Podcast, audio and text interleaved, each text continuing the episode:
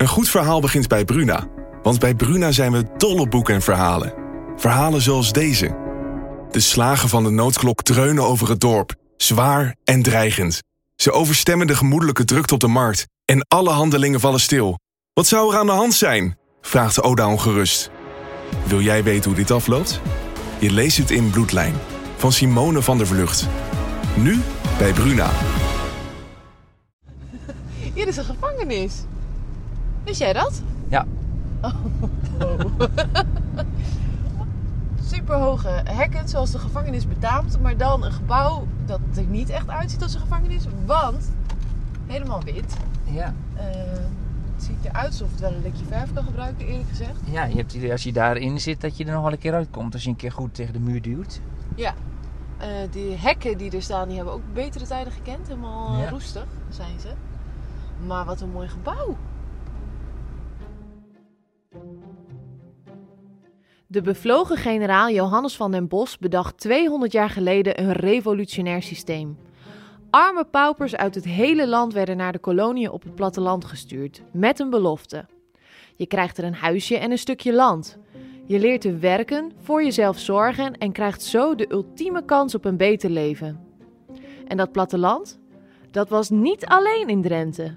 De maatschappij breidde zich ook uit, naar wat nu België is. Is echt Ja, dit is dus de voormalige landloperskolonie. En dat is nu onderdeel, denk ik, van, de gevangenis, van het gevangeniswezen hier in de buurt. En ik denk dat dit zwarte hek, dus een modern gevangenishek om het hele complex heen, dat dat nieuw is. Relatief nieuw. En daarvoor was het eh, dit witte gebouw met, de witte, met een wit hek, een poort. En daar dus- woonden dan de landlopers. In de podcast De Koloniën nemen Stef en ik, Leonie, je mee op een tijdreis door de koloniën van weldadigheid. Hoe was het eigenlijk om daar als armoedzaaier te leven? Welke sporen uit het verleden vind je er nu nog terug? En wat kunnen we er 200 jaar later eigenlijk van leren? We gaan op zoek naar de erfenis van dat revolutionaire plan van die bevlogen generaal, de maatschappij van weldadigheid. En die erfenis is in wortel misschien wel het langst heel concreet in leven gebleven. Tot 1993. Uh, dit is het uh, oude hoofdgebouw van de kolonie uh, Wortel van de Rijksweldadigheidskolonie. Uh, de Belgische voortzetting van de kolonie van weldadigheid. binnen dit gebouw verbleven op bepaalde ogenblikken toch 500 tot 600 landlopers. die zowel de tewerkstelling binnen het gebouw kenden als hun dag- en nachtverblijf hadden. Vanaf wanneer zaten die landlopers dan hier? Werden die hier opgevangen? Uh, deze gebouwen die gaan, die, uh, gaan terug naar uh, acht, de jaren 1890, 91. en die hebben er verbleven tot de afschaffing van de wet op de landloperij. Dat was in 1993. Je hoort onze gids, Willy van den Berg. Hij was in die tijd directeur van de kolonie. Met hem staan we voor het gebouw waar ooit honderden landlopers onder één dak werkten, leefden en sliepen. Maar om de geschiedenis van de wortelkolonie echt te begrijpen, moeten we terug. Naar het begin van de 19e eeuw. Een geschiedenisles. Johannes van den Bos krijgt de opdracht om ook in de zuidelijke Nederlanden, het huidige België, koloniën op te zetten. In en rond het plaatsje Wortel koopt de maatschappij 516 hectare grond. Johannes is blij met zijn aankoop, want grond rondom Wortel is een stuk goedkoper dan in Drenthe. In 1822 nemen de eerste tientallen gezinnen hun intrek in hun eigen kleine boerderijtjes. Het aantal kolonisten groeit gestaag en zeven jaar later wonen ruim 600 mensen in de wortelkolonie. Maar de grond in België blijkt niet alleen een stuk goedkoper, het is ook een stuk minder vruchtbaar. De kosten zijn daardoor jaar op jaar hoger dan de opbrengsten. De arme grond raakt uitgeput en mislukte oogsten volgen elkaar in rap tempo op. De vrije landbouwkolonie kun je gerust een mislukking noemen. Toch komt de doodsteek uit onverwachte hoek. België scheidt zich namelijk af van Nederland. De Belgen hebben helemaal geen belang bij die kolonie van die Hollandse generaal. Het Nederlandse vorstenhuis blijft de wortelkolonie beheren, maar dat duurt niet lang. In 1843 gaat de zuidelijke tak van de maatschappij van weldadigheid failliet en wordt de kolonie ontbonden. In 1870 koopt de Belgische staat alsnog de koloniegronden aan. In België is dan net een nieuwe wet op de landloperij aangenomen. Wie in die tijd de straat op gaat met onvoldoende geld op zak om minstens één brood te kunnen kopen, kan opgepakt en opgesloten worden op basis van deze wet. Wortel verandert van gedaante en wordt een instelling voor landlopers en bedelaars.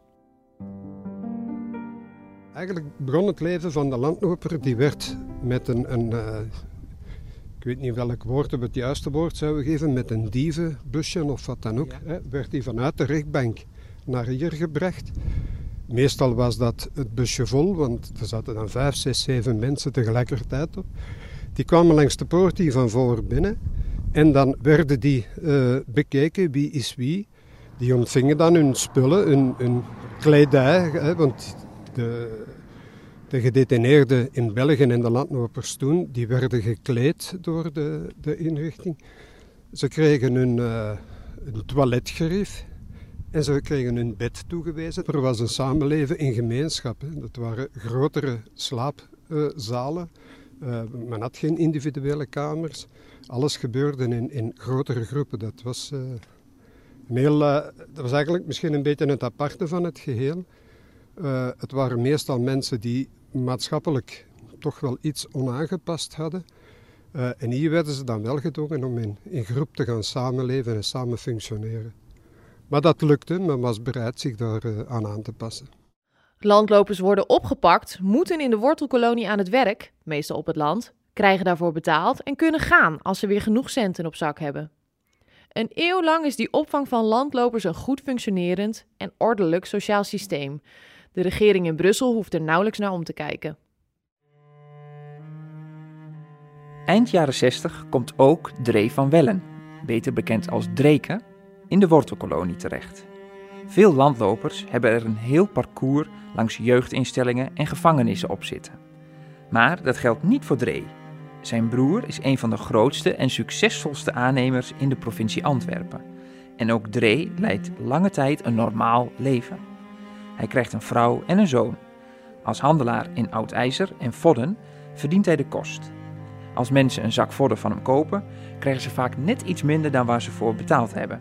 Maar een dief? Nee, dat is hij volgens eigen zeggen niet.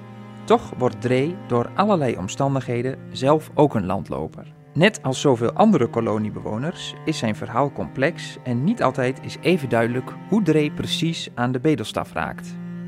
In ieder geval raakt hij werkloos en ook met zijn vrouw en kind heeft hij geen contact meer.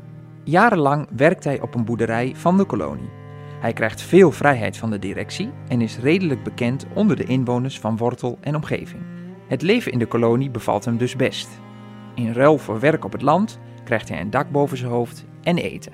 Eén keer blijft Dree negen maanden weg uit de kolonie om bij een vrouw te wonen. Hij houdt het niet lang uit en hij keert net zo makkelijk weer terug naar Wortel. En zoals het dreven gaat, vergaat het veel meer landlopers.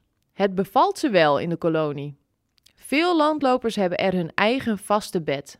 In de steden worden ze opgepakt, in Wortel op het land verplicht te werk gesteld en als ze dan weer wat geld hebben verdiend, vragen ze de directeur of ze mogen gaan. Om vervolgens meestal weer terug te komen en die cirkel opnieuw te doorlopen. En de meeste waren, wij, konden soms tot 30 dagen gaan. En dan mochten die 30 dagen buiten blijven. De meeste waren na vijf dagen al terug. Hè. Die gingen zelfs de grenzen van de 30 dagen niet, uh, niet aftasten, helemaal niet. Dus, uh, en waar lag dat dan aan? Wat was de voornaamste reden, denkt u, dat ze toch snel weer terugkwamen? Uh, de zekerheden. Je hebt eigenlijk een, een, een, geregeld leven. Je hebt letterlijk een dak boven je hoofd. Je hebt een bed om te slapen. Je krijgt drie keer per dag eten. Je hebt een, een daginvulling. En uh, je leeft in, in een omgeving waar dat je zelf bepaalt met wie dat je contact hebt en welke contacten dat, dat zijn. En dat resulteert dan een beetje in vaste contacten. En dat hadden die mensen juist heel hard nodig, denk ik. Maar ik denk dat iedereen dat... Uh, op een of andere manier nodig heeft. Dus in, in die zin was dat het meest menselijke dat je aan die mensen zou kunnen uh, toewensen. Hè. Er waren evengoed landlopers die hoog opgeleid waren. Hè. En die bewust gekozen hadden om, om uh, eigenlijk uh, ja, zich af te zonderen om, om heel dikwijls heel persoonlijke redenen. En die bleven functioneren. Die hadden eigenlijk ook zo geen, geen, uh, geen samenlevingsgevoel met, met de anderen. Maar die hadden een bepaalde rol en die, die hadden eigenlijk ja, een positie dat gelijk was of zelfs dikwijls iets hoger was dan van een personeelslid. In 1881 bouwen de Belgen de grote witte gevangenisboerderijen voor de landlopers. We stonden daar net nog voor. Maar we zijn nu naar een oude boerderij gelopen, even verderop. Hier woonde Dree. Het is nog wel echt een mooie oude boerderij. Dus maar ja, het is een, een typisch met een heel groot uh, binnenplein. Uh, eigenlijk een beetje een gesloten, naar buiten toe gesloten boerderij. Ja. Uh, ik vermoed dat die daar boven, boven de stallen, uiteindelijk hadden die mannen een kamertje, want er waren meerdere uh, van die mensen, hadden een kamertje en konden daar eigenlijk hun nachten zien voorbijgaan. De bedoeling was ook om bij de dieren te zijn. Een belangrijk deel van de activiteiten hier van de boerderij was ook het, de teelt van een aantal culturen op de velden, maar ook het onderhoud van de bossen, wat dat eigenlijk op een domein van 600 hectare een, ja, iets meer dan een dagtaak is voor een aantal mensen. En wie had hier de leiding dan? Een landbouwingenieur die beide boerderijen eigenlijk onder zich had. Dus dat werd professioneel gerund en de handen waren die van de landlopers? Ja, ja en professioneel gerund. Het werd tegelijkertijd gebruikt om, om op zoek te gaan naar nieuwe methoden, om, om uh, bepaalde culturen op te zetten. Dus het, dat, waren eigenlijk in die periode heel moderne boerderijen. Uh, waren ook veel, veel groter dan de doorsnee boerderijen die je in de omgeving gaat vinden natuurlijk. Hadden ook de goedkope werkrechten. Uh, en hadden eigenlijk inderdaad een, een leiding die, ja, die geschoold was, die uh, eigenlijk een bepaalde rol te vullen, vervullen hadden, die, die ruimer was dan alleen het bedrijf hier, maar die een stuk te maken had met de landbouwontwikkeling in zijn totaliteit. Het klinkt als een win-win situatie, die ondanks het failliet van de originele landbouwkolonie in 1843 goed in het gedachtegoed van Johannes van den Bos zou passen. Je haalt overlastgevende en geldkostende landlopers uit de steden, leert ze voor hun geld werken op het land en experimenteert ondertussen ook nog met landbouwinnovaties. Maar die beginprincipes waar Johannes van der Bos met zijn maatschappij van weldadigheid dus mee begon, hè, landbouw om een systeem uh, zelfvoorzienend te maken, die zijn eigenlijk heel lang voortgezet hier. Uh, dat is hier behouden gebleven tot, tot op het uh, einde van de, van de landloperij. Alleen hebben we moeten vaststellen dat ja, door het wegvallen van de landloper er geen andere werkkrachten beschikbaar waren. Gedetineerden die veroordeeld waren, ja, die kun je moeilijk hier uh, in de vrije natuur laten werken. Over dat einde van die landloperij en de komst van die gedetineerden, dat zit zo. In 1993 schaft België de wet op de landloperij af. Dat afschaffen gebeurt vrij plotseling. De witte gebouwen in Wortel worden omgebouwd, beter beveiligd en gerenoveerd tot gevangenissen. De landlopers die nog in Wortel verbleven zijn vrij om te gaan, maar een aantal van hen besluit te blijven. Als de wortelkolonie in 1993 sluit, blijft ook Dree hangen. Hij gaat niet, zoals de meeste anderen, naar een rusthuis of andere zorginstelling. Hij wil niet op zichzelf gaan wonen met een uitkering. Hij blijft net als een paar anderen op de voormalige kolonie wonen. En wel op de boerderij waar hij altijd gewerkt heeft. Samen met een andere landloper, Etienne, heeft hij hier zijn eigen plekje. Tot de directie besluit dat de boerderij een andere bestemming moet krijgen. Er komt een educatief centrum en de bezoekende kinderen moet je niet met loslopende landlopers confronteren, is het idee. Dree en Etienne moeten verhuizen. Er wordt een regeling voor ze getroffen en hun oude dag mogen ze doorbrengen in een aparte vleugel van de gevangenis. Dree wil niets met de gevangenen te maken hebben. Die mannen zijn veroordeeld, hij niet. Wel blijft hij altijd voor de gevangenis werken. Als hovenier onderhoudt hij de tuinen van gevangenismedewerkers die rondom het terrein wonen. In 2012 overlijdt hij. Op de begraafplaats in Wortel liggen duizenden landlopers, maar zelden was voor hun begrafenis veel belangstelling. Bij Drees uitvaart zijn 30 mensen. Een handvol vrienden, bewakers en de gevangenisdirecteur. Zelfs de burgemeester van de gemeente Hoogstraten is er. Die heeft speciaal toestemming gegeven om Dree te begraven op de begraafplaats van Wortel, die eigenlijk al gesloten was. Terecht, zo vindt iedereen. Het blijft nu eenmaal een begraafplaats voor landlopers. En Dree hoort daar thuis.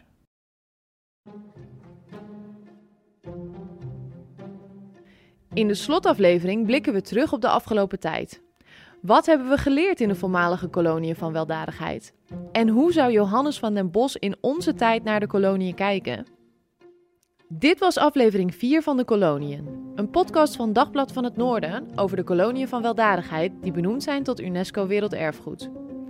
Mijn naam is Leonie Cinema en ik maak deze podcast samen met mijn collega Stef Bekhuis. Regie en montage zijn in handen van Renate Winkel. Speciale dank aan onze gidsen Willy van den Berg en Toon Horsten. Hij schreef het boek Landlopers, waarin hij het verhaal van Dreken van Wellen optekende. Vond je het nou een mooie podcast? Laat dan een recensie achter in de podcast-app, zodat meer luisteraars ons weten te vinden.